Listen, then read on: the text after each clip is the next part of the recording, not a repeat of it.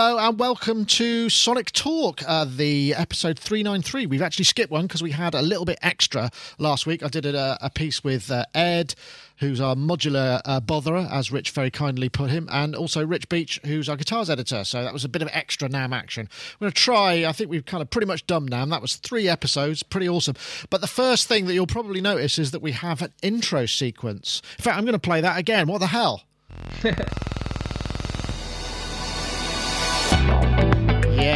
baby. Peter Rundgren wins. After much voting, there it is. Lovely. Peter Rundgren wins the theme tune competition. Uh, that was also the animation by Steve Blacker, who was uh, also a, a, judge as he made that animation. I want to say thank you very much to him, stephenblacker.com. So do check it out. Oh, Synth Beast, is that you? Excellent. He says, I won. Wow, awesome. And the winner, as you will know, uh, I haven't been trailing it all that much, wins the Creative Bundle from iZotope, which is pretty. Uh, let me see. I think I've got it somewhere. Where was that? I thought I had it here. Creative Bundle, which is worth 599 pounds. Mm. No, dollars. Awesome stuff from. Uh, from iZotope there. So they're sponsoring the show. And also, as you may know, they will also be giving away some stuff for, um, in fact, Iris 2. We have a winner from last week's competition or last show's competition. And we'll also be setting a new one. You'll need to be on Twitter for that. But I want to say thank you very much to iZotope for winning, for, for sponsoring the uh, theme tune competition and also the show on a regular basis. Very much appreciated. So um, we, we're quite small and small this week. Um, in fact, actually, before I say that, I should say um, uh, Peter Rundgren, you need to get in touch with me, and uh, then, well, I've got your email, so I can get in touch, and the iZotope Fairy can do her thing. In fact, I had an email from the iZotope Fairy who's just had a holiday. I sent her the winner to the competition before last, and she said that she was going to iZotope Fairy the crap out of the prize winner, whatever that means. I means that means ultra efficient, I imagine. So she's obviously feeling love and had a good holiday. So um, well rested, iZotope Fairy. Always good news.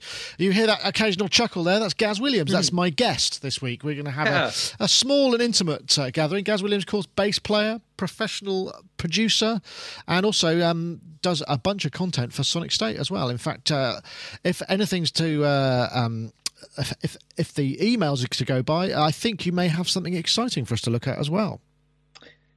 Uh, yes. So, um, well, before we go on to that, just to talk about the theme tune. Theme yeah, why? Yeah, absolutely. Just,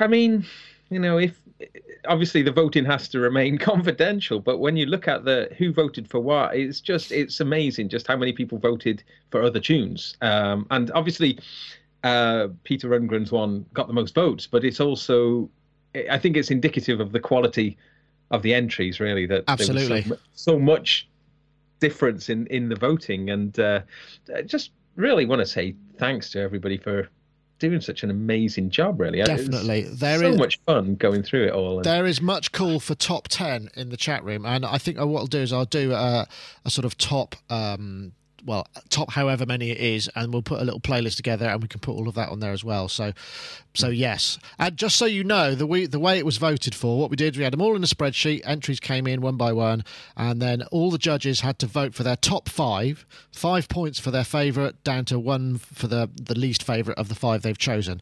And then at yeah. the end, it was the the one with the most points basically won the competition. So it was all it was all mm-hmm. kind of done that way, sort of hands off, just just all mm-hmm. it was all maths. But yeah, awesome. Awesome. Really so yeah, we will. Uh, the chat room are, are requesting that. I haven't had time to do that this week because I, I, will say one thing that uh, trying to get trying to herd a load of uh, Sonic Talk panelists into voting is is quite a difficult task. I, I, I know they're all very busy people, and so it's quite you know it took it took a little bit longer than we'd hoped for, but there were so many entries. So uh, yeah, once again, incredible. thank you for hanging in there. Thank you everybody. Um, mm. I think that's enough love for the for the theme entry theme tunes, and we will post as I say we will post uh, mm. some of the other ones. So absolutely, thank you. Yes, it was actually somebody other people's number one choices. They were a couple of number one choices actually. Mm-hmm. so that's the way it mm-hmm. works. Um, so yes, Gaz, back to you again. Oh, there we go. Oh, so, pocket operator. All three, and I have to say they are rather splendid.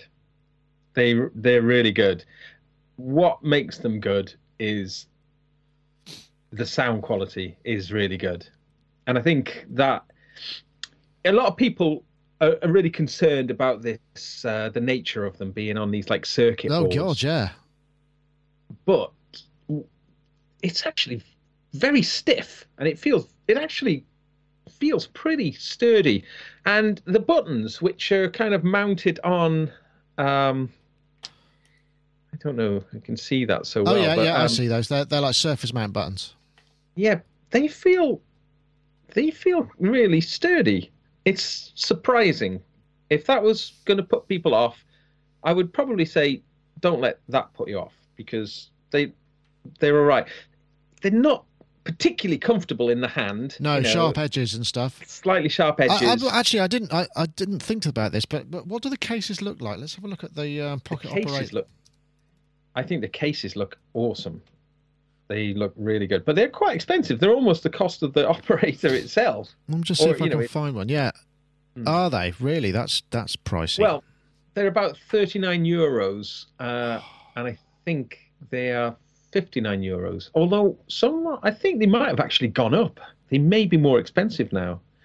Uh, so that's the euro. The euro's not been doing so well. I'm just trying to find. right, Uh, I think it's also pocket with the operators. Right. I'm just trying to look the see if I can find the the, case. Swedish. There's, there's something with the Swedish SEK at the moment. The uh, the the the Swedish crown. There's something going on at the moment there. I think um, because the OP1, um, which it's I think since launch, it's it's a price if you buy it from the store, the 799 euros. If you look at the moment, it's 950 Wow. euros. The OP1 is. Ouch! I'm just looking. So these Yeah. are the, the the they do do a bit of stylish design, don't they? Yeah. Uh, still looking at the hardware. Oh, look at that!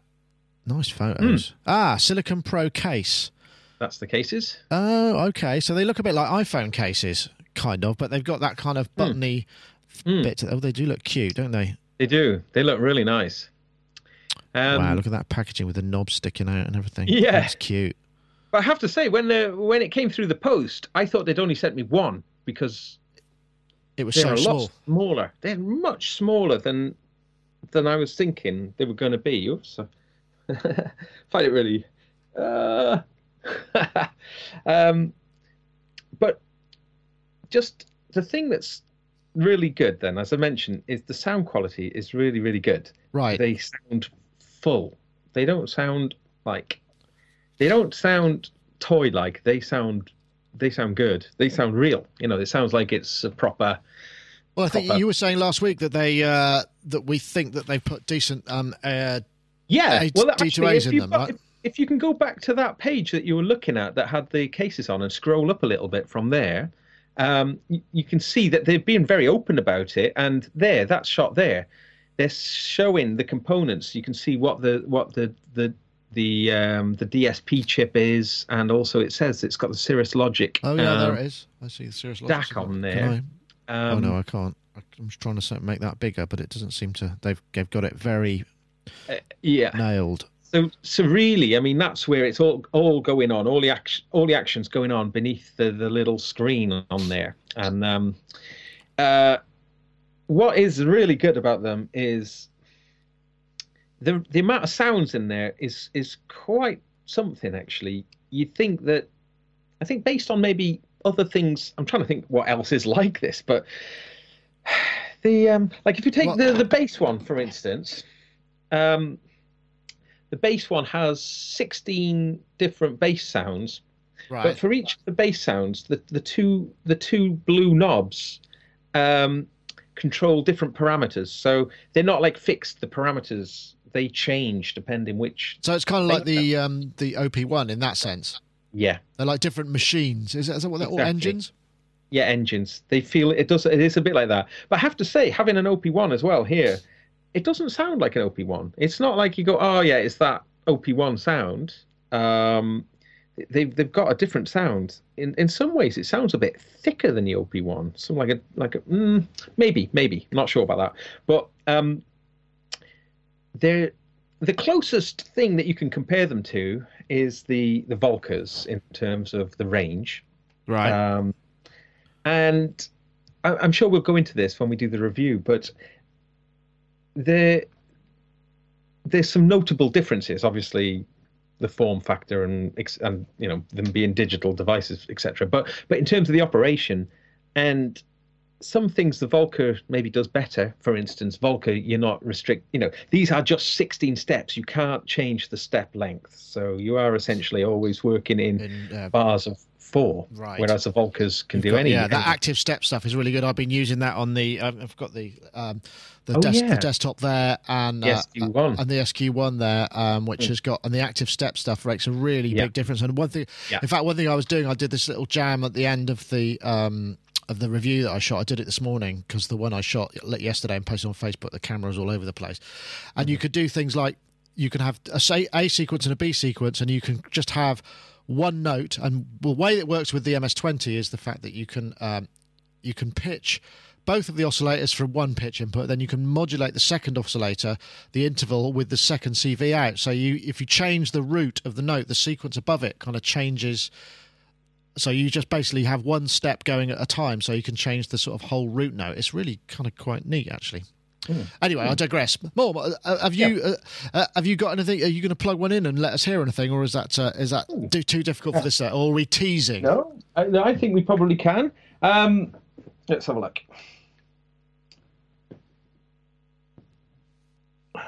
Let's. Uh, I might need to. I might need to set that up. Okay. Well, let's. So, um, of your of the three, which is your favourite so far? Um, don't know. I'm leaning towards the bass one. Um, but I like the rhythm. I like them. I think they're really good, and I think most people probably will be tempted to get all three. Uh, someone in the chat room has asked about the negatives, and then we're going to do a, a, review of this. So, uh, oh yeah, I'll put that up. Uh, what's the negative? Yeah. Uh, uh, um, Seems to be a lot of and, lambada talking in the uh, for some reason in the chat room. I'm not quite sure. I think that's because it might not have a. They want bossa nova and Lombarda rhythms. I think. So um, the bass one, you think? Well, as I say, I think people will probably have a similar experience. If they buy one, they'll probably will want to get the others. And this does lead me on to one of the negatives, and we'll look at this in, in detail. But this is what I initially thought was fabulous way of linking all of them together. They've got like an in and an out, so you can use a little um, three and a half millimeter stereo audio cable to link it, and it uses the the two sides of the stereo, uh, one to carry an audio signal across, and the other side to carry a, a click across. And then you can set the the sync of them, so it passes the sync downstream.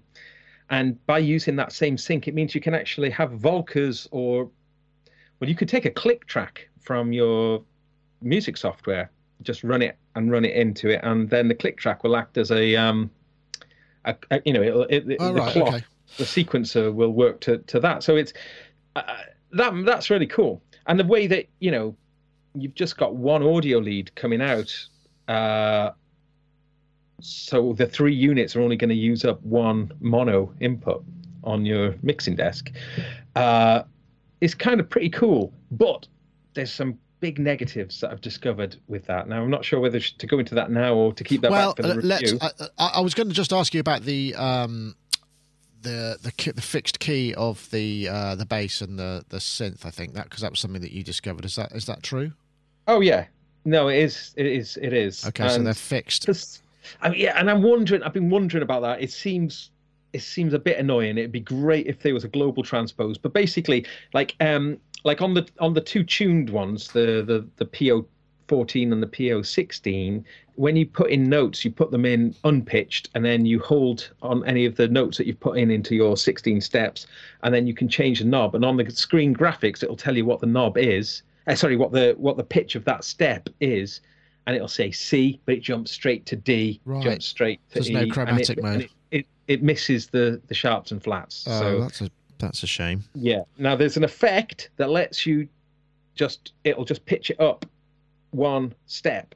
But, oh, okay, I mean, the whole sequence. Trying to work yeah. meaningfully in another key, forget about it. Right. You know, so and also that means that the uh, the effect, which is really fun, is kind of tied to just like giving you those um, pitched notes. So a little bit of an oversight there. But what I was going to say, though, very briefly, is that when you connect them, chain them through, the volume level of the beginning of the chain is affected by each subsequent unit. Right, so you uh, can't uh, have more than than the maximum, I suppose. No, well, you could. I suppose you could, but I think it's just that if you change the volume, say you want to set the volume on the last one in the chain, it turns the volume down for everything that comes before it.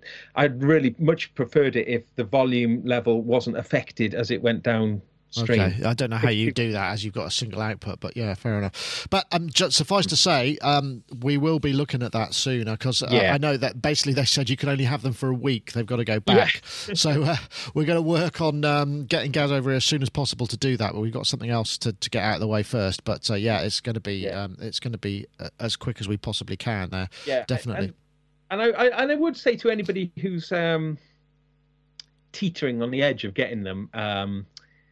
I, I, I would say that it's well worth getting, and and sadly the long wait I think will be worth it though. I think they are they are definitely special things, and uh, I should mention that the bass and the synth one they do have like a basic drum mode in them too. Okay. So it means that you know if you did go for if you just want oh and similarly the drum one you can there's a couple of sounds that you can pitch as well. So so all three of them can act as a as a independent music making sort of tool, albeit right. obviously restricted.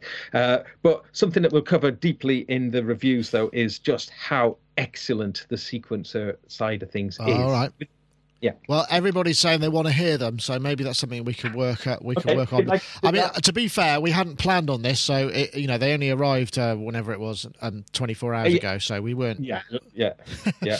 um, but uh, and also, as we've only got one guest this week, it's kind of hard for Gaz to duck out of the show while he sets that up. uh-huh. But you know, I'm sure we'll do our set. We'll we'll do yeah, it the best yeah. we can, given the circumstances. Right. Well, let's uh, let's, let's take a look at some of the other. Um, excuse me, some of the other things that we've got in the in the line.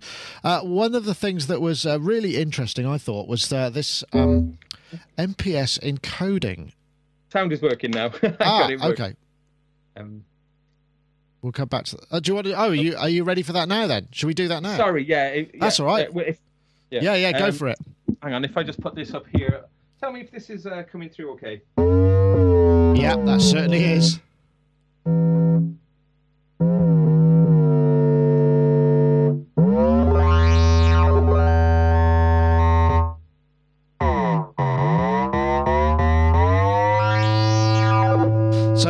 That's a particular bass. That's the bass one, is it? The bass engine. Yeah, and uh, you know, uh, uh, so the sound very the different sounds. Uh...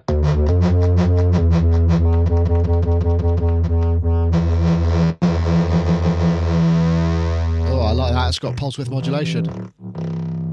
You getting any bass end there? Yes, I am actually. Yeah, I mean,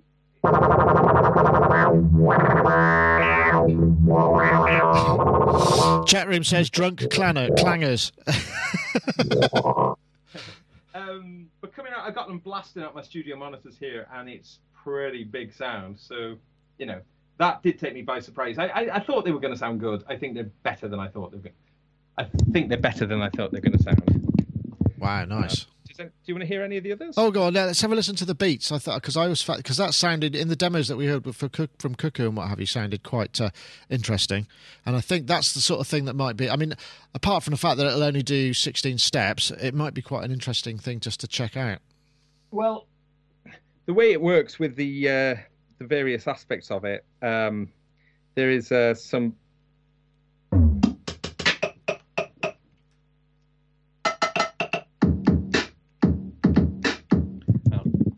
No, that we're getting that. That's all right. That's but. I'm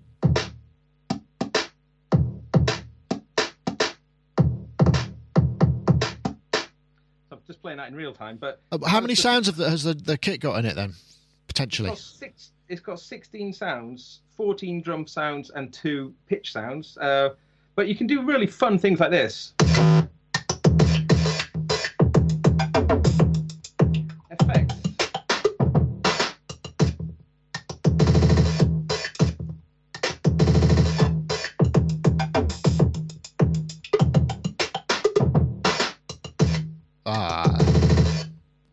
Nice. That sounds like it's got some. Um, it's, it's, it sounds like a sort of classic, some classic drum machine samples in there with a bit of extra uh, teenageness going on.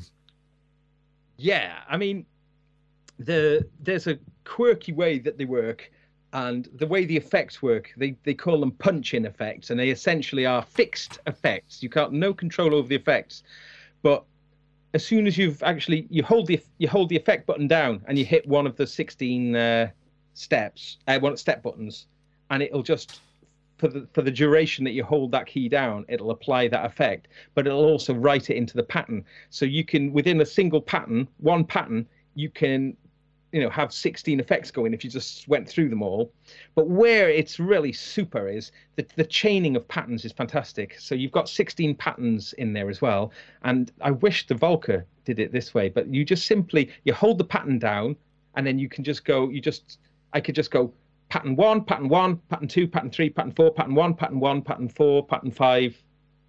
And it records and that play. sequence. And it'll play that sequence of ah. all the ah. patterns. But then you can apply all your automations whilst it's playing the sequence. So you can sort of, oh, you know, wow. yeah, and it'll record.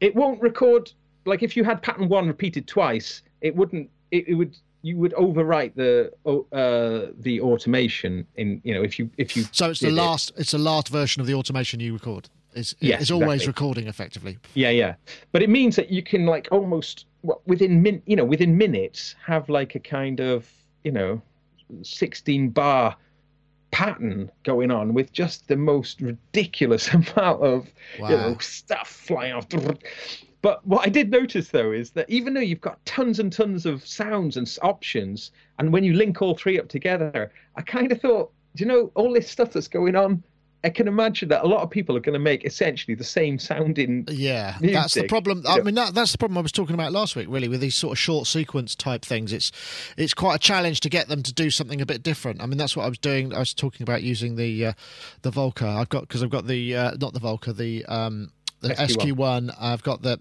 because that's the MS20 desktop, the SQ1, and the Eventide H9, just sort of all running, you know, direct. Uh, and that that was the challenge that I found with that. In fact, I tell you what, i am going to go over there and just play you something as well, just because. Um, what the hell? Why the hell not? Let's see whether this sounds any good. And I don't even know if it's going to record on the. Um, I better check to see if it's actually going to record on the. Um, uh, yeah, it looks like it will. Yeah, I, will see if it'll record. Hold on one sec. Woohoo! Bonus.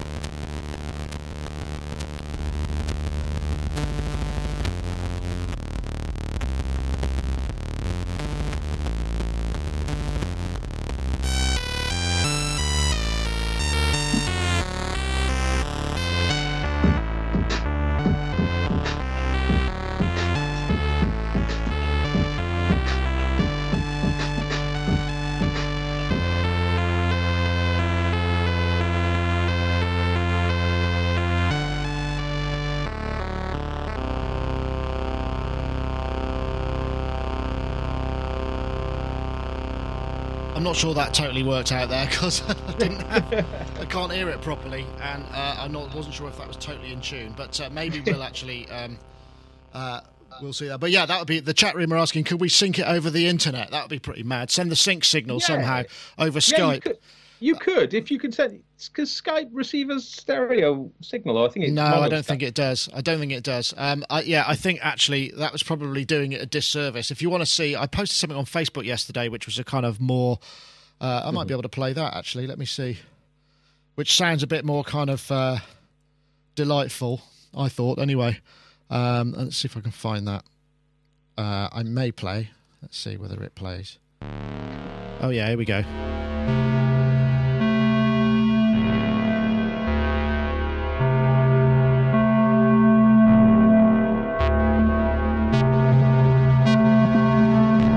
Tell you what. If I just pre- if I have that, then we can pretend that that's playing because it's essentially the same setup.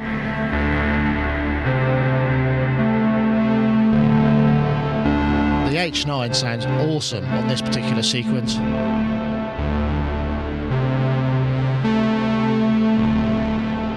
I think I had a three and a five or a three and a four going on this one.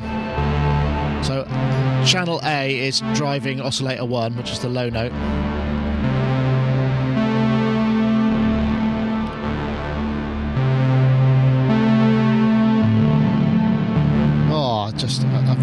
The sound of this. And I rather ill-advisedly published this on Facebook with sort of terrible camera switching, but uh, it was just the moment. And then I think because uh, you can hear this pulse width modulation going on, on the low note, which is one the thing that's new on the MS20. Essentially, you, you can drive it as duophonic then. Not quite. No, uh, actually, not quite because Duophonic in the original MS20, you had a CV for the VCO combined, then a separate CV for the VCO in.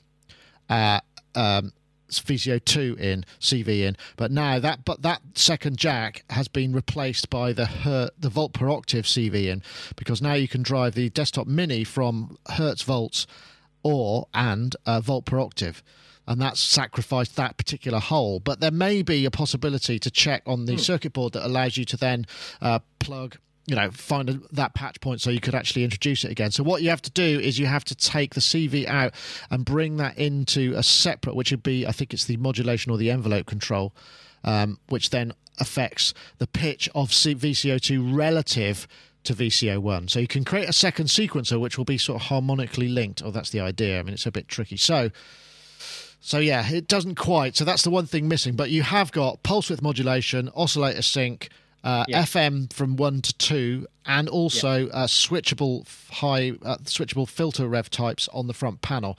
And this is the first. I mean, I've played with the uh, MS. You know, I've had the MS20 for years, but this this time it made sense. This form factor and the actual, I think I've got another shot of it there. That form factor without the keyboard, A, it makes it loads more portable. And you can see a lot across the bottom there where the jacks is, there's a load of um, little buttons, which are in fact holes for um, replacing, uh, for, for jack fields, because there's mults along the end which has one eighth inch in and three quarter inch out, so you can drive it off the SQ1 straight away. And the other ones are like sort of holes that you could put other jack inputs and presumably wire those into the circuit board. Um, without having to drill the case, I don't think I don't think Korg are kind of you know saying that you should do that, but I think that they're just there as uh, a challenge, perhaps. I don't know. I'm not quite sure. I think it's it gets into very dodgy ground when you start sort of saying they're encouraging it because obviously you know they wouldn't want. Well, I I was extremely surprised though when I saw the pricing though of it at being the so much more than the MS20 Mini. I mean, it's not just twice as expensive; it's almost three times expensive as the MS20 Mini for the uh, and and that? you still have to build it as well. Excuse me. It's around nine. I know you get the SQ1 with it, but the SQ1 maybe that's about 80 89 pounds. yeah, think. Yeah, no, no, you're right. The MS20 Mini looks about about 370 UK pounds, right. and the uh, I've just got it up on on uh, and uh, the MS20 desktop kit. Mm. Let's have a look. Is I don't know whether we got it in here. Uh, nine three nine. So yeah, it's uh, it, it, it's a bit less than three times, but yeah, yeah, it's less than three times. But it's I mean, you know, there's a a huge difference. So huge difference. So there is there is quite a big difference. difference. Yeah, there is quite a big difference. With that difference quality. in mind, sorry, Nick. Yeah, no, carry on. But with with that difference in mind, and obviously the SQ1, if you wanted to buy that, that's going to set you back nearly a hundred pounds. So maybe knock a hundred pounds off it. and you're still talking what five hundred pounds or four fifty or something. Uh, yes, something along those lines. So what would that be? So, so to justify that, then what do you think? Well, that's tricky. I mean, if there was an MS20 desktop mini, which would be maybe 500 quid, I would say, yeah, go for it. Uh, the thing is, the thing is for me, the MS20 desktop has a completely different sort of character as an instrument to me as the MS20. That I, I, there's something about the way that it works and the awkwardness of moving it around and stuff that kind of counts against it. And the and no pulse width modulation, no oscillator sync. They're quite a big deal, I think, really. And also the fact that it's it's just Hertz volts. I think really, yes, it's a premium.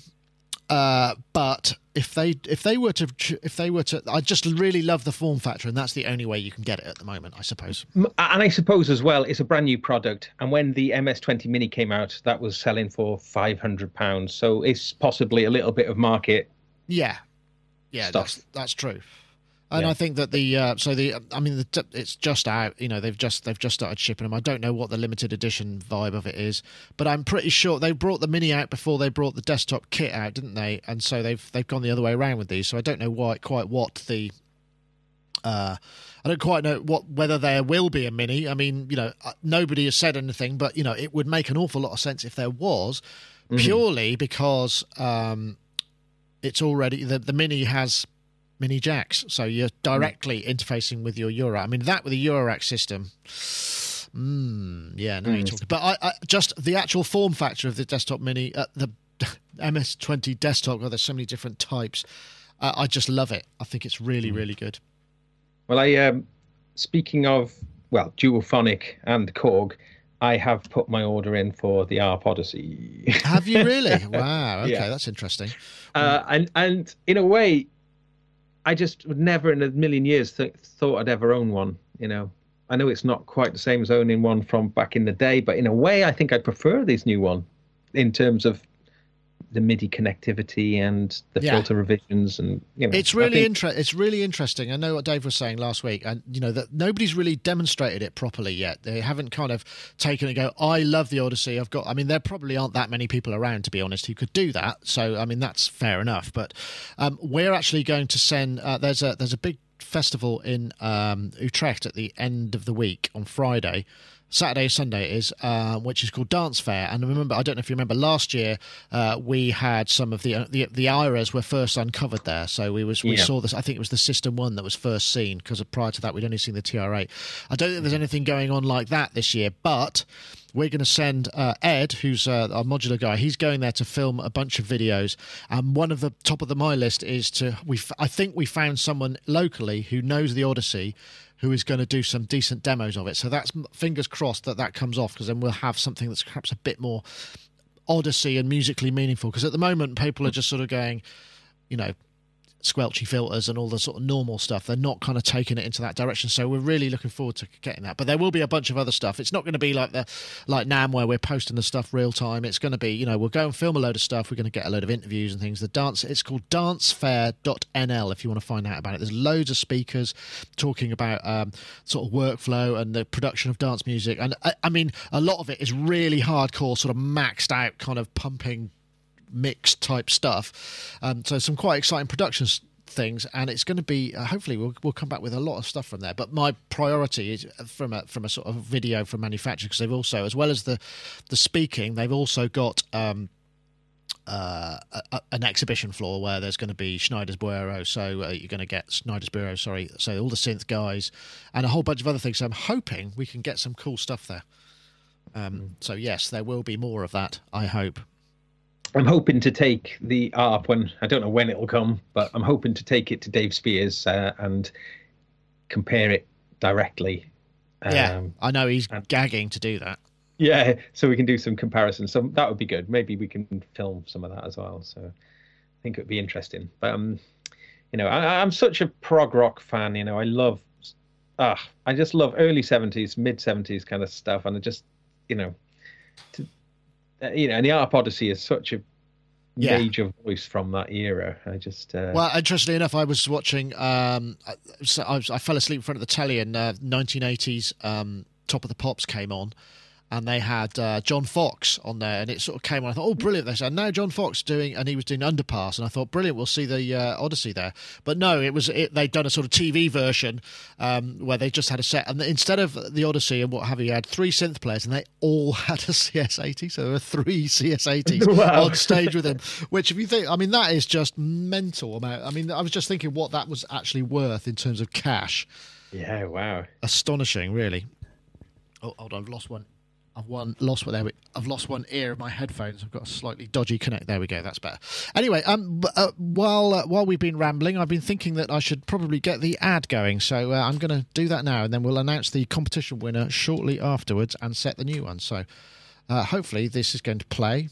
Ah, here we are. There we go. Uh, iZotope, of course, sponsors of the podcast, as they have been for many, many months. Uh, years. Iris 2 is what we're talking about here.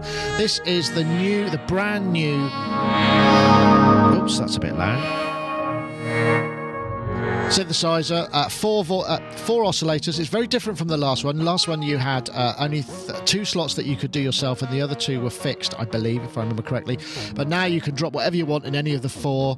Uh, it comes with 11 gig sample library, which is kind of all of the stuff that uh, that they released as libraries. It's now just in one side of things. It's got masses of modulation capabilities. We've got five LFOs, five envelopes. We've also got macros, and the modulation setup is really easy, up to 100 destinations, and it's very, very easy to set this sort of thing. As you can see there, there's also the uh, the spectral analysis and the spectral editing tool so you can select particular frequencies or shapes or harmonics, whatever. Iris 2 go get it. Basically, you can get a download of 10 day free trial from izotope.com forward slash iris.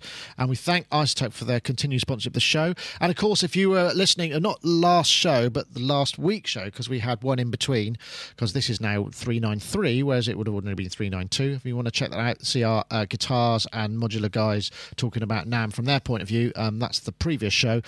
Basically, uh, you can win iZotope Iris 2 this week, but we have a winner from last week. And the winner from last week is a chap called, now, if I pronounce this rightly, Chitonius.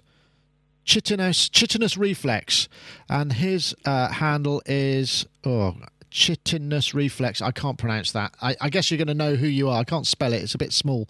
Uh, chitoni, chit, chitinous reflex. If you let know, let me know who you are, uh, then we can get the iZotope Ferry to drop Iris Two, a copy of Iris Two, and your inbox, and you will be delighted. I hope. And also, if you want to win this week, we've got they're running another competition because they're doing it every week.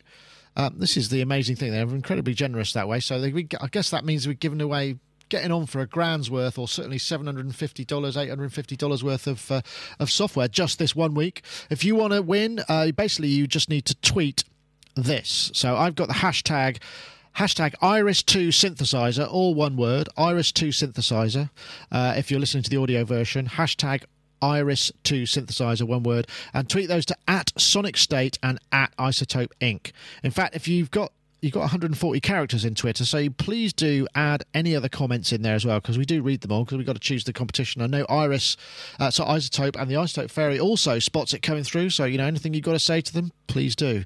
The iZotope Fairy is becoming very popular. People want to meet her. You know she's becoming a minor celebrity here.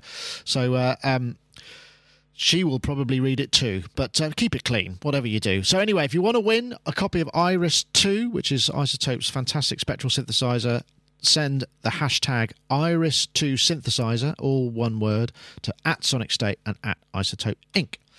There we go. I'll finish that because the last couple of weeks we got I've got really carried away with, with the chatting. We haven't done the ad till a bit late on in the program, and I feel uh, I feel like I've got to start pulling it back. So that wasn't too bad. That's about halfway through. So uh, let's see what else we got to talk about. We haven't actually gone anywhere near the. Um, uh, oh yes, we did. We lo- oh no, we haven't. We haven't got anywhere near it yet. How about this? This was interesting. This is um, this is a piece that's basically it's by a chap called um, Ryan Maguire, and what he's done is taken the stuff you lose when compressing uh, MP3s and also in the video as well. This is uh, Tom's Diner, which uh, I'm obviously very familiar with because I did I took this acapella and made a remix out of it. Um, but what this is actually doing is this is the artifacts. This is what's left what's discarded in both MP4 video compression and also the audio compression.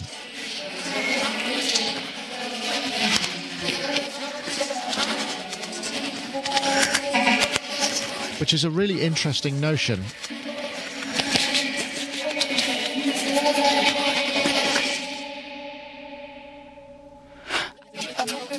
There's the breath there.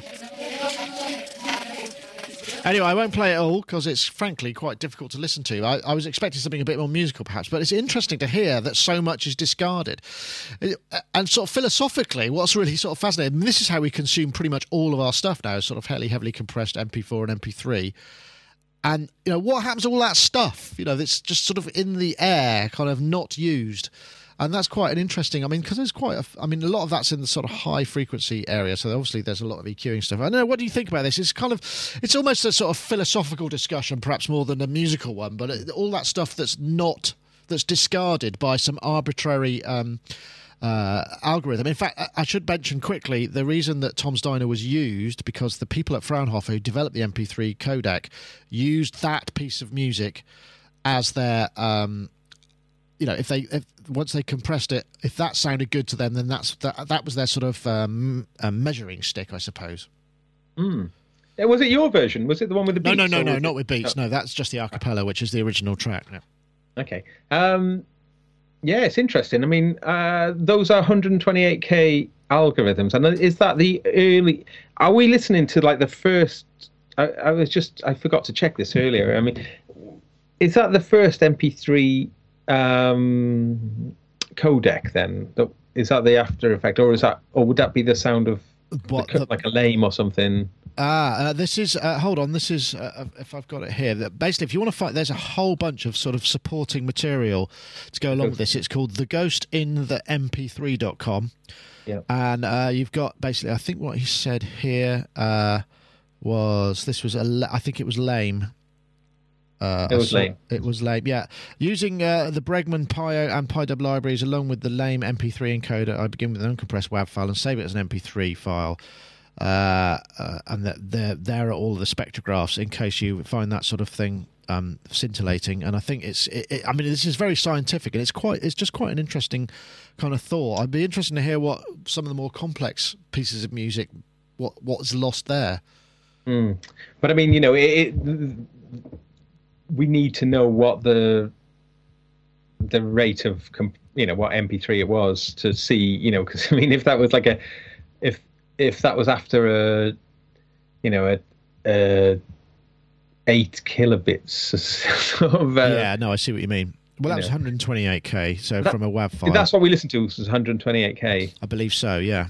Wow it's yeah, amazing, isn't it? Stuff, isn't it? But what's really interesting about this, I mean, you know, perhaps coming out, stepping outside of the, uh, the, the that, the, the notion that we are now becoming used to the norm, you know, where it used to be audio files and you'd hear the difference of your vinyl, what have you. You know, now most of us are just not listening in that kind of environment. So mm. well, this is now the norm in the same way that tape became the norm and those sort of dreadful, oversaturated, kind of badly recorded recordings became mm. something that we kind of now think of as. Um, something we should treasure and, and, and a sound that we're trying to emulate through other technology. It's quite an interesting kind of twist. Yeah. Now, I like you, you know DSD direct stream. Uh, was is it? that one bit? Is that the, the what the one bit? One, yeah, two thousand eight hundred kilohertz. You know, massive sample rate, just with, in one bit, like a totally different way of working than PCM sampling. Um, I've always wondered about that, and you know, not having the um, equipment to actually investigate that. Well, actually, the latest update to the um, much derided Pono uh, actually now lets you do DS, DSD playback. Um, so I've been investigating that this week, uh, and I've got um, on the Pono, I've got a new cable for my for my um, Sennheiser HD 650s, which are very good um, headphones. Uh, this is running it in balanced mode. So there's two headphone outputs on the Pono. Right. Uh, but it, it allows you to run it in a, a balanced mode. Right. Uh, now, you think balanced mode that that short distance, you know what? But the real benefit of it is um, the uh, the HD 650s are very high impedance headphones. Um, these fellas here. Yep. Of course, these are open headphones, so you can't really wear them without annoying anyone because it's almost as loud for the people in the room as with, when you're wearing them. But um, actually, it, it uses both of the headphone amps to drive it. So you're actually driving one side of the thing with a with a, the whole of one headphone amp. Oh, okay. I think that's I think that's more of a the benefit of it. Um, Sound good? It sounds good, but I have to say, you know, I've been rereading a lot of the. Uh, um, well, the, the chap who invented FLAC um, on the xiph.org, uh, he's done a really, I can't remember his name now, but he's done a, you know, he really doesn't believe in high sample rates. And uh, and also, I, I read a paper that was dissing DSD as well as being, um, you know, a flawed format. So uh, I, I found this chap online who has recorded in DSD uh, um, format, and you could download a song in DSD, then at 88.2 kilohertz, 4416, and an MP3 uh, of the same song. And then on the Pono, I was able to create a playlist with uh, All three of them, right? eh, with all with you know, the, and you know, and I've got these headphones, as I say, which are really great headphones running in a balanced mode. And I was really struggling To hear the difference for you, really. Oh dear. so That's I a- was like, ooh. I mean, it was a nice sound, and it did bring the. It made me think. Well, you know, if that recording at the beginning of the chain, great mics, great performance, great preamps, you know, I think that survives a lot of that process. That you know, when it gets down to the MP3, that if all those things are kind of good, then I think it sounds good. Even I mean, that was a 320 um, MP3, Uh-huh. and I must admit, I struggle to hear the difference on my studio monitors with a 320 MP3 and say 44. You know, I do struggle. I think they sound, and uh, you know. I, when I bought the Pono, a lot of people are thinking I'm buying into all the snake oil. I kind of just, I don't know, I got it because I'm a gadget fanatic, but Yeah. um, uh, uh, but Not really all I, that I- I difference. think coming back to that point, you know, I think if it's good coming in, it's that it's going to be good, yeah. it'll pass down the line pretty well. And I think that, you know, That's interesting. I did spot this that because Roland released um, this uh, new. It's a Super UA uh, USB DAC amp with uh, one bit DSP, and this is the, a new thing that they just released, which is sort of for the hi-fi buffs.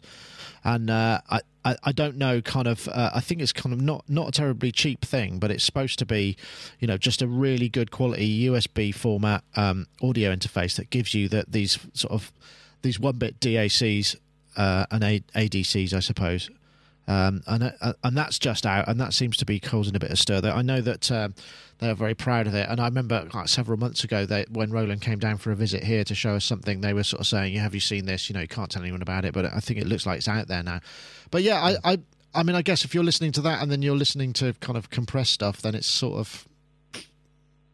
Yeah, but I, I'm sure you list you you played something on the Pono where we listened to it in two formats and there was just more stereo definition you know that that those sort of details the spatial stuff is what really kind of makes a difference and that's that's something that can Yeah. sound very impressive right yeah, yeah, yeah, absolutely. And, and, you know, I think the Pono, there was this business where someone was comparing it to an iPhone. I think we might have touched on it on a show a few weeks back, but, you know, that, that's, that's rubbish. The Pono sounds so much better better than the iPhone does. I mean, Right.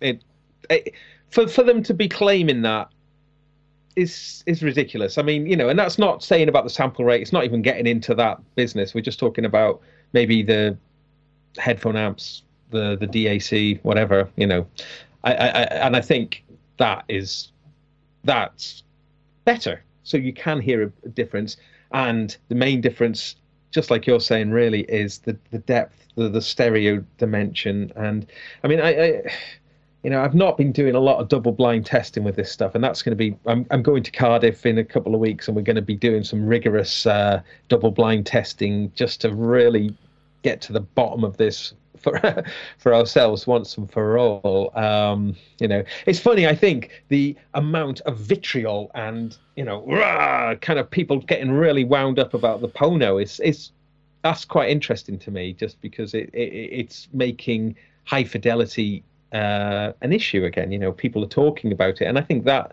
that's good. I like. Yeah, that. no, like that is good. I mean, I'll tell you one thing that I did hear, uh, and this was at NAMM. I went to the Blue stand, and they, they've got these new headphones, which are the MoFi, and uh, they're really funky looking things, and they've got Mm. built-in matched power, uh, matched headphone amps, and you can switch them into. kind They've got basically they they, they hold a charge. And uh, they're really kind of uh, over ear, very, very isolated. They've got all this amazing kind of uh, engineering into them, and all these kind of interesting swinging arms and stuff. And you know, normally I'm kind of like, yeah, whatever. And I've tried them in the uh, uh, in, in the booth in, in, on the show floor, which is a very very noisy environment. They had someone spinning some vinyl, and I put them on, and you can switch them into kind of active mode, and then there's sort of MoFi mode, which has some sort of extra bit of special sauce in it. And I have to say, even there. I just thought, wow, that sounded really good. Um, you could tell it was vinyl. You know, when you hear vinyl and you just go, that you know, I, I know that's vinyl. It's got that sort of soupy warmth to the to the bottom end, and, the, and there's something about it. Uh, even in that environment, I was able to tell that there was there was something kind of going on. I'd like to hear them in an, in another Are they, environment. are they expensive? I think they're about four hundred quid. Let me see, blue uh, MoFi. Let me see if I do a quick search on that. Shopping. Uh oh, blue MoFi. I don't, yeah, blue MoFi headphones. Oh, here we go. 300, uh, 275, 275 quid. Okay. But they do sound. I mean, and I, I'm really, really particular about my headphones. I, I, I can't listen to anything other than um, I use the Sony MD V6s, which are kind of partially closed. I can't bear closed headphones generally because it just you get that kind of clamshell kind of oh, ho, ho, ho, ho, ho, everything, and I, and it, I, it just it freaks me out. I just think I can't listen to these; they sound completely wrong, and um, and I didn't get that on those blues. Uh, so I'd be really interested in. Him. In fact, there might be an opportunity for us to, to get a few sets and, and check them out. I'm kind of seeing if they'll do that, but we'll, we'll we might be, might be worth doing. And they've got um because they've got batteries in them, so they're they're matched by amped power amps in each ear. Wow. Yeah. So Mm. kind of cool. Mm. Um. Well, let's see what else is there next. You can choose something from the list if you like, Gaz, because I'm really Sledge. Sledge. Oh, okay. Yeah. Yeah. Uh, I think I got a video for that. This was shot by Sweetwater at NAMM. Uh, I haven't looked at the entirety. And funnily enough, it's the Chris same guy here at NAMM 2015. who shot, the, who worked on Clavia and then on the Nord Stage Five. Exhibit, specifically in the Studio Logic section. New from Studio Logic is an update for the Sledge. It's version 2.0, doubling the polyphony now to 24 voices of virtual analog. Of course, this great synth features wavetable synthesis, FM, and now you can actually load samples into it. Up to 60 megabytes of samples can be loaded in. They also included a feature now where you can split or layer sounds. Very, very powerful stuff. And uh, they'll be building a very cool sound library to support the instrument. It's being used by many, many pros right now out on tour. Great sounding engine designed by Waldorf. So version 2.0, new from Studio Logic here at NAMM 2015. If you have any questions about the Sledge or any other Studio Logic product, contact your sales engineer at Sweetwater Sound. Thanks. Yeah. So basically, it, I thought it might be a new version of the Sledge, but actually, it's an off, uh, operating. It's an OS update, Oh, which seems That's- free. that's peculiar to me that they could in a Have that much. Have that much spare stuff just hanging yeah, about. go from an eight voice to a twenty-four voice and Sixty megs of samples. sample. I mean, that was a lot of stuff in the background, just kind of waiting. Uh, that's that's really. I mean, for a sledge owner, that would be. I know. I must admit, I, when I reviewed the sledge some way back, and I absolutely love the form factor. This sort of massive, expansive uh, surface with lots of gaps between the knobs. You know, it's really easy to use and synthesize on. Mm. Perhaps not the greatest sounding synthesizer. But I, I, I mean, you know, I'd be tempted. I was tempted to keep it as a uh, as a controller, just purely because you got knob per function on all those things. It's very sort of mini Moog style setup. But yeah, it's really surprising. And what's really weird about this, if you go along, you know, this is a free update, right? Mm. but you can't buy the sledge in many places. It's sort of it wasn't discontinued, but it sort of fell by the wayside because it, and it's cheaper. So it's now cheaper. Uh, I think I found it. Um, where did I find that? I found on, the only place. I found it in the states was uh, BH Photo. So it's still still a thousand bucks there. Which, I, but you know, for a 24 voice, I mean, it is virtual analog, DSP analog. Uh, uh, So It's- yeah, yeah. Cress, Cresshead is saying in the chat room that there's you know there's a Blofeld a Blofeld inside the, the Blofeld's 24 voice and 60 ra- meg of RAM for samples. And what happened with the Blofeld was the desktop came out without a sample facility, and the sample facility was released as a paid upgrade. mm, Oh, sorry. Oh, did have the Blow keyboard. Uh, that um, uh, you've gone a bit stuttery. I don't know if we've still got you. Oh, he's back again. I think it's renegotiated. Are you Oh. there still, Gaz? yeah, I am. I think your bandwidth has just gone. Oh no.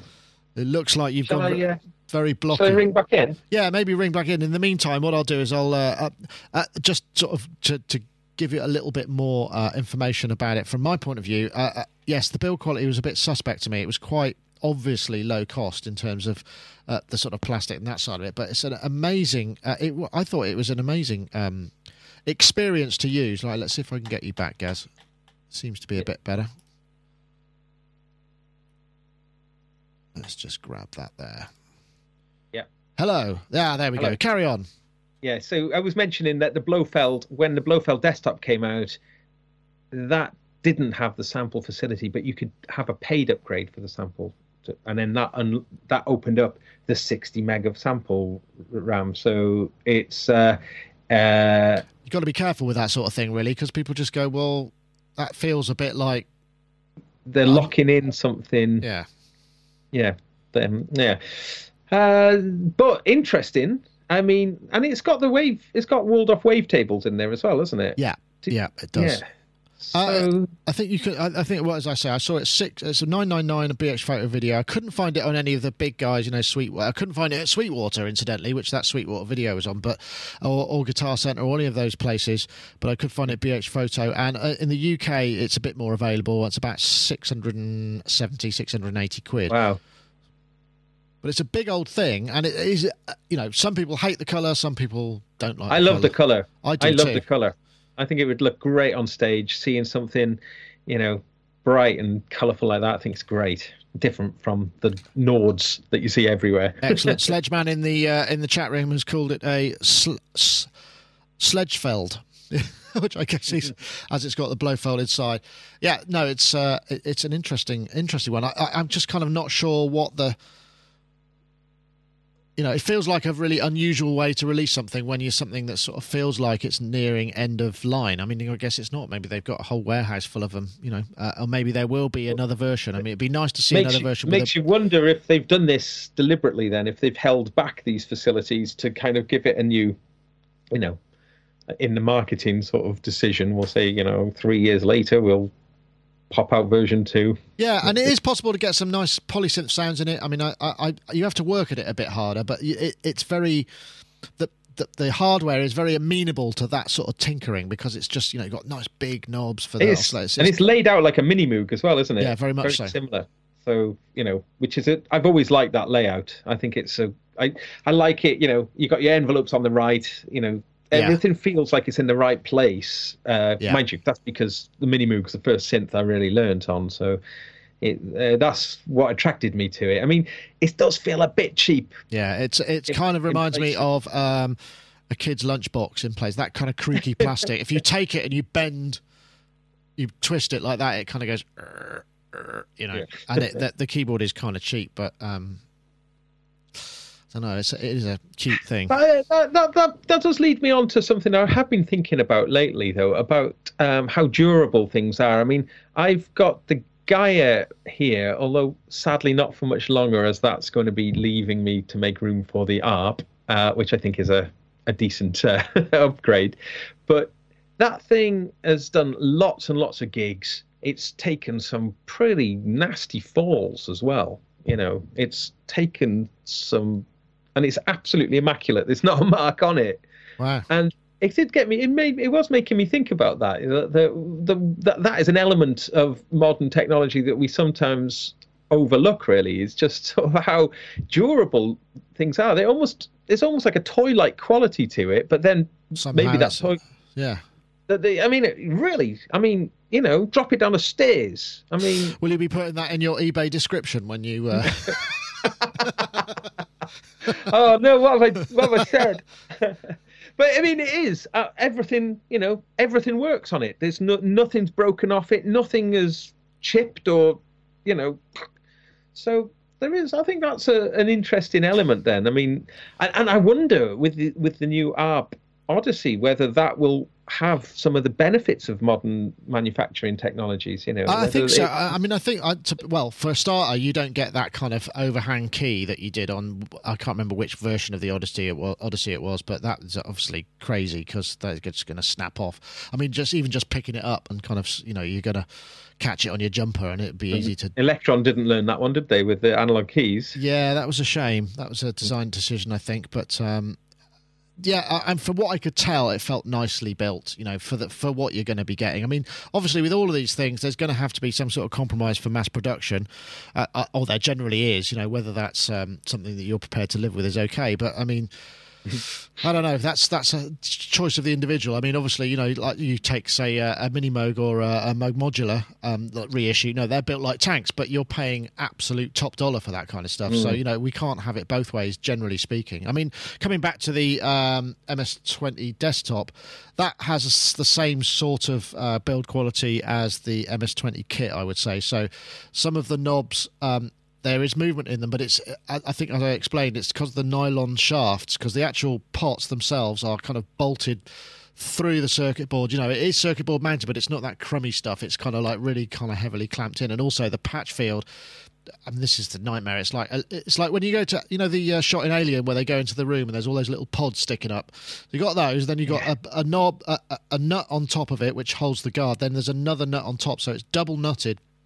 You know, so it's quite it's quite sturdy and that's it I mean, I think what it took me it took me about an hour and 25, 20 minutes to build that thing. Um, and uh, I, I didn't use I, what I used in the end was a um, a socket set, and I just twisted the, all of the stuff. So put that on and twisted them on, rather than use that sort of funny little spanner that you get with it that's got a bit of paper on it, because you know it's very easy to scratch stuff. I think. They're going to let you keep this one now, aren't they? Uh, no, I doubt it. I mean, it's going to be a lot easier to ship back. I mean, the thing about the uh, the MS20 kit when they said, "Oh, you got to send it messages," there's no way I'm taking this apart. Yeah, no, and putting it because it's it's beautifully packaged. The MS20 kit. The uh, desktop is a lot simpler because it hasn't got the keyboard and it hasn't got that sort of right angle case, so it's much easier to sort of uh, manipulate. So I, I'll just bung it all in a big box and send it back. But yes, no, I'd love to keep it, but you know, I can't expect these sort of things. I mean, it's not um, not something that you you know you can you can count on ever. And I, I've got an MS20, so I'm not going to buy another one really. Yeah, I, Although- I just reckon. I, I think they built it for you, though. You think? You know, pulse with the pulse width Pulse modulation. modulation. It's That like was- you, that was that me, that was- that into existence, haven't you? well, what's really weird is when I did the thing with Rich Formidoni, who was obviously fairly mashed from uh, from NAMM and was focusing mostly on the Odyssey, I guess. I said, "Has it got pulse width modulation?" And he said, "No." but you know, it does. I can verify Yeah. that it does, definitely. wow. But uh, but yeah, I, I mean, I did think about the idea of maybe selling my MS20, the original, before they completely crumble in price, and just buying one of those instead. But I don't know what my MS20 would go for. I haven't really been following that. I mean, people have said in the I don't know chat rooms. Have you noticed whether the MS20 has dropped in price since these reissues? And I guess the same might happen for the Odyssey. I mean, the chat room will probably know because they are the uh, giant brain. I, I guess there's a bit of a lag, so I'll keep talking until someone posts in there. Maybe they will. no, perhaps not. But uh, I, I, if somebody responds to that, we'll let you know. But um, so yeah. Oh, here we go. They're coming now. I'll give you twenty quid for it. Two hundred quid. Yeah. doesn't affect guitars though, does it? You know, guitars. It doesn't. You know, like they bring out like a '59 Gibson Les Paul reissue, and it doesn't affect the original ones. Wow. MS twenty vintage MS twenty, one thousand US dollars. God, is that all? They used to be about two thousand. Oh, really? Yeah. So that is a, a fairly major. Um, Uh, well, anyway. Okay. Uh, well, maybe I missed my missed the boat there, but uh, it's not like I use my MS20 repeatedly. Um, so I suppose I should have sold it much sooner on. Oh well. Um, uh, is there anything else in there? Oh, gosh, it's ten past five. Amazing. um, I haven't really got. There's a couple of other things in here, but I'm not quite sure what um, what to put in there. Let's have a look. Uh, oh, did you see this MIDI morph? This thing was interesting. We'll play play this. Mm. MIDI morphosis for Mac. I think it's plays a video. This is basically a plugin.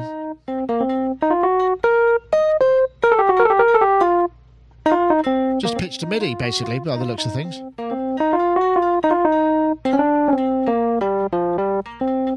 They've got the the the um, the pick noise in there just so that you can hear, you know, the difference between the two. Perhaps not the most inspiring demo. Uh, let me have a look. Uh, you can uh, MIDI morphosis polyphonic. Oh, yeah, just oops. No, no, no, not that one. Polyphonic. It's uh, only seven ninety nine. You buy it on the App hmm. Store. I think it, it looks like it's a plugin. Is it a plugin? Let me see. I can't see whether that is a plugin at all. Uh, oh, uh, oh, it's uh, no, that's not it. That's an I- iOS version, isn't it? That's not quite the same thing. I wasn't sure that that was that is the same thing. I think I've got the wrong page there. But um, of, uh, but it's something interesting. Mm. I hmm. think in terms of you know because it's that this whole notion of something that you are fluent in being able to translate to another kind of sound source is quite appealing to me. You know, the idea of being able to use your voice, and you know, we've looked at various things like that. I mean, this I don't know. He obviously wasn't playing any low notes on there, but kind of cool. I don't. Do you use anything like that? Yeah, I've I've investigated this whole area for many years, really, into quite some depth, I suppose, and. Um, uh, you know, obviously, uh, Sonuus were they've their range of like monophonic pitch to MIDI um, converters are are pretty cool. They um, especially the uh, uh, I've got one here somewhere. The uh, the one that goes to USB. Uh, um, uh, I can't remember the, the model number now.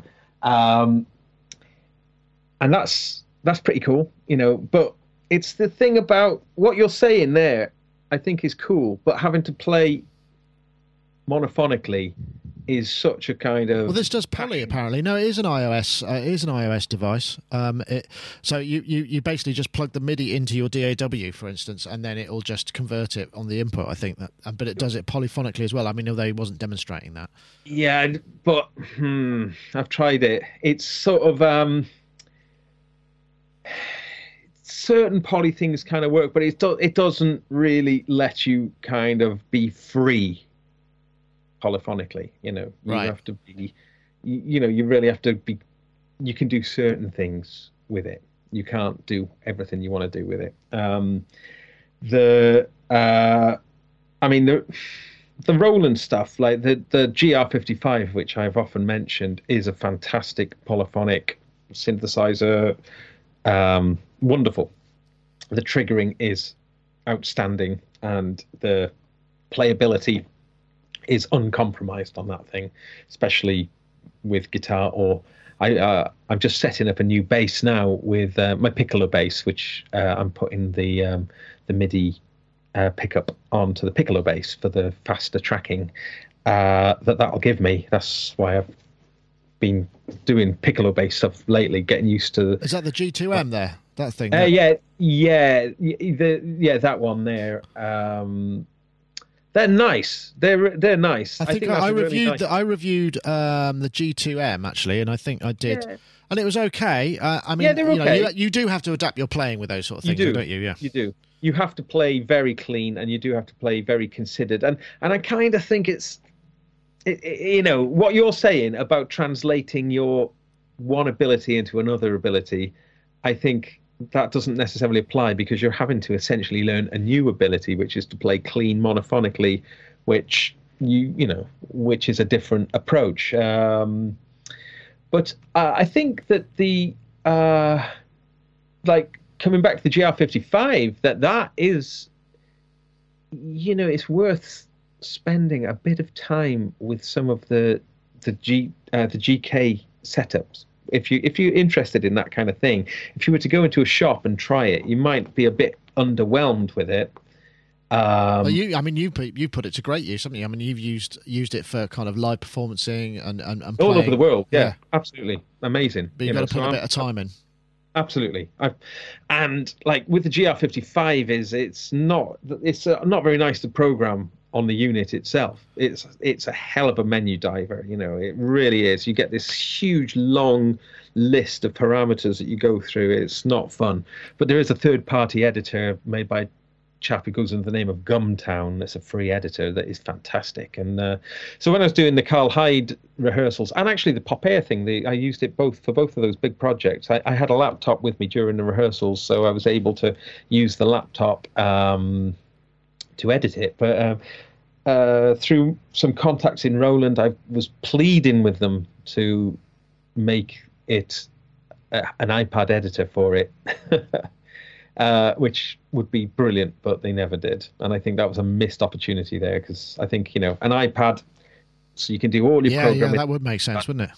Amazing, yeah, because um, it's a deep, deep synth engine in that. Thing. Just via the chat room, um, Jam Origin is supposed to be very good as well. Uh, we've got plus one um, little. Uh, oh, where did that go?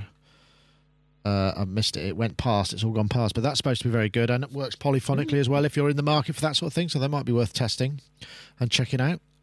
oh, okay, that's good. that's quite cool. I mean, I guess it's going to be one of those things, though, isn't it? Just you know, the Roland advantage having those sort of hex pickups, being able to sort of process all the strings independently. It, it, it's always going to be a better approach, isn't it, than than it being able, you know, real time trying to work out what's going on in a polyphonic, you know, yeah. essentially.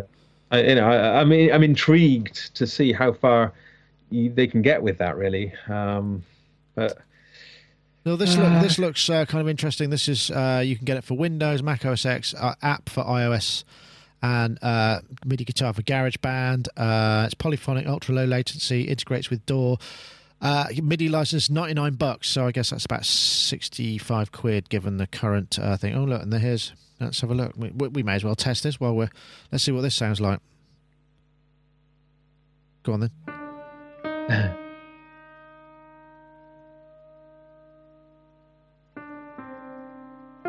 Sounds like it's got velocity in there as well.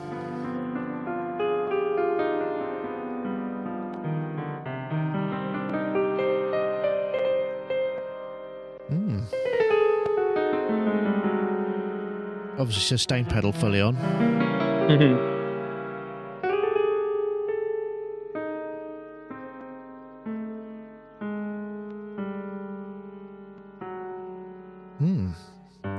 Let's see.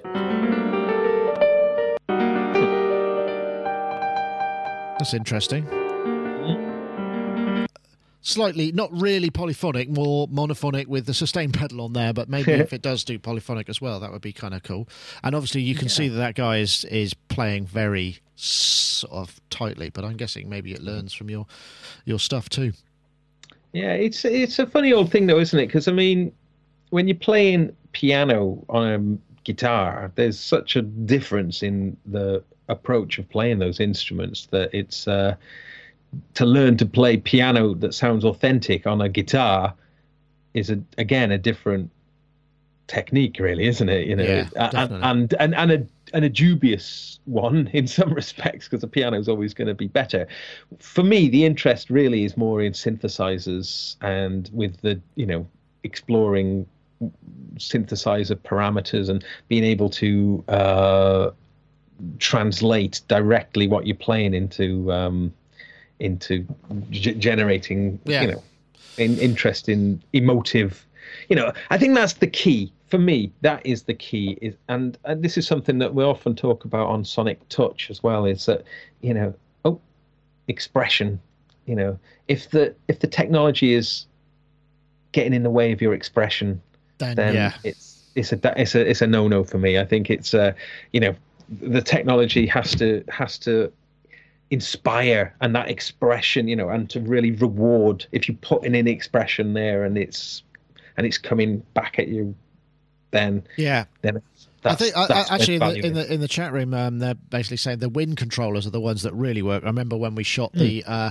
the mini uh, the the Moog orchestra with Will Gregory, and there were some people playing the AX uh, the WX. I forget the name of the there was a Yamaha one and an Akai one, and just the expressivity that came to monophonic synths by adding filter from you know breath pressure and all that that really came to life. And that seemed to be a really brilliant translation from uh, uh, um, an expressive monophonic instrument into another monophonic instrument and creating a very expressive synthesizer. That really worked really well. And and, mm-hmm. and, and particularly when they were doing the filter stuff. I mean some of those things because they were played with the right technique they really did sound like brass instruments. Even though they were not brass instruments they were just being played or well or wind instruments. But they had that quality to them and that can work mm. really well yeah, because their expression is being rewarded. Exactly. Yeah. Yeah. So it is, it is the key. It is the key. But um, I think one thing that hasn't really been explored a lot, I don't think, because well, I'm, I'm basing this on the presets perhaps in the GR55, um, but is the way that if you have different strings doing different things and being able to have different sounds on different strings and having like one of the things I use quite a lot is I have um, I have a, a like two outer strings playing like a an organ sound and the inner string playing like a like a Fender Rhodesy kind of sound, but the Fender Rhodesy sound has the sustain on. Ah, okay. So any note that I play on in the middle string, it has sustain, um, and then the bottom string I have is just a, a, like a bass guitar note, so I can play, you know, I can play this this peculiar hybrid sort of thing. So, so effectively, um, you designed a, a, a, kind of playing mechanism and workflow that works for you to be able to express within, right? Exactly, exactly, exactly, and it's sort of uh, and it and it's and it's fun. I mean, it's uh, and I think that this that that side of things is really interesting and you know, you can do some pretty cool things. Like with the Sonuus thing, there is some very nifty things you can do there in terms of um, you can set ranges to have different MIDI. Um, so even though you're playing monophonically, you can set various ranges to output different MIDI channels. okay. So, I didn't so as soon as as soon as the pitch is moving at yeah as you as you moving into different ranges you can it can be playing different sounds so so you can do some quite interesting things again if you sustain so if you've got the sustain on you play low notes and then they're sustaining so you go up and play high notes those low notes continue yeah, to sustain until yeah. you until you sense. give it a new note and then it swaps to the new sustain note and that sort of stuff is a great way of, of getting around that monophonic limitation yeah. and you know make Definitely. polyphonic music with it Right. Well, I think we're probably at the uh, natural end of the show. I want to say thank you very much to Gaz for coming and joining me uh, this time and uh, holding the fort. Me and him, we we never we never uh, want for um, any other input. Where you we can usually manage to fill plenty of time between us. So uh, I, I, could keep on going. oh well, it's all fascinating stuff. So I want to say thank you very much. I also also say thanks ever so much to iZotope for the uh, uh, the competition. Just to recap there, in case you missed it earlier, um, if you want to win Iris Two, which is the iZotope spectral synthesizer, send the hashtag Iris 2 synthesizer at Sonic State and at iZotope Inc. Uh, just tweet that out and add, you know, you've got 140 characters, add some more stuff there too, so do it. And of course, congratulations to the winner of the show, uh, winner of the theme tune competition. Very much appreciated. And as I said, I will try and get a, a, a kind of short list so you can check out the quality of some of the others. I might even put it all up there. I have got a playlist going. Uh, some of it didn't come in via YouTube, so it's a little more complicated to do than that. But you know, thank you and congratulations to Peter Rundgren. Uh, we will be in touch, and the iZotope Ferry will be uh, sending um, the gifts your way. So, anyway, Gaz, thank you very much. Uh, I'm seeing you tomorrow. We're going to go and have a look at the Volca sample, right? That's right, yeah. And um, I, I just wanted to plug the project I've been working on today with um, my good friend and collaborator, Sebastian Goldfinch. Um, Pork Ticket, it's called. and it's the illest horriblest music anyone's ever heard. But we're, we're we've done it for about ten years. Oh, is this now. the one you try and make it as bad as possible? Oh, it's grim! It's grim! It's and it's trying to it's it's trying to make a really unpleasant, un, unsettling, and just uh, it, it's so much fun working it within that area. You know, where you're trying to make music to be make all the wrong turns, you know, to be Excellent. really. Where can people find Where can people find that, Gaz? I've just done a search. Uh, well, going to, uh, it's, there won't be anything up online yet. It's going to be, uh, but we are just preparing an album. So, and after this is like ten years in the making, or more than, probably wow, getting on for fifteen years actually. Thinking about it. Uh, so it's Pork Ticket, and I'll, I'll, I'll, plug it more on the show. But it's uh, it's good fun. But we are going to do a Pork Ticket live, which is um, probably going to be like the horriblest concert ever, ever. I can but, just um... imagine the poster for that. anyway, Gaz, thank you very much. I think what I'm going to do is play out with our theme tune once again, just so that you can uh, fully enjoy its greatness.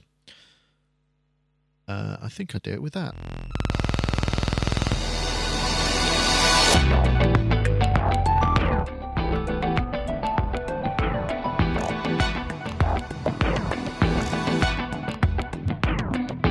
Sonic.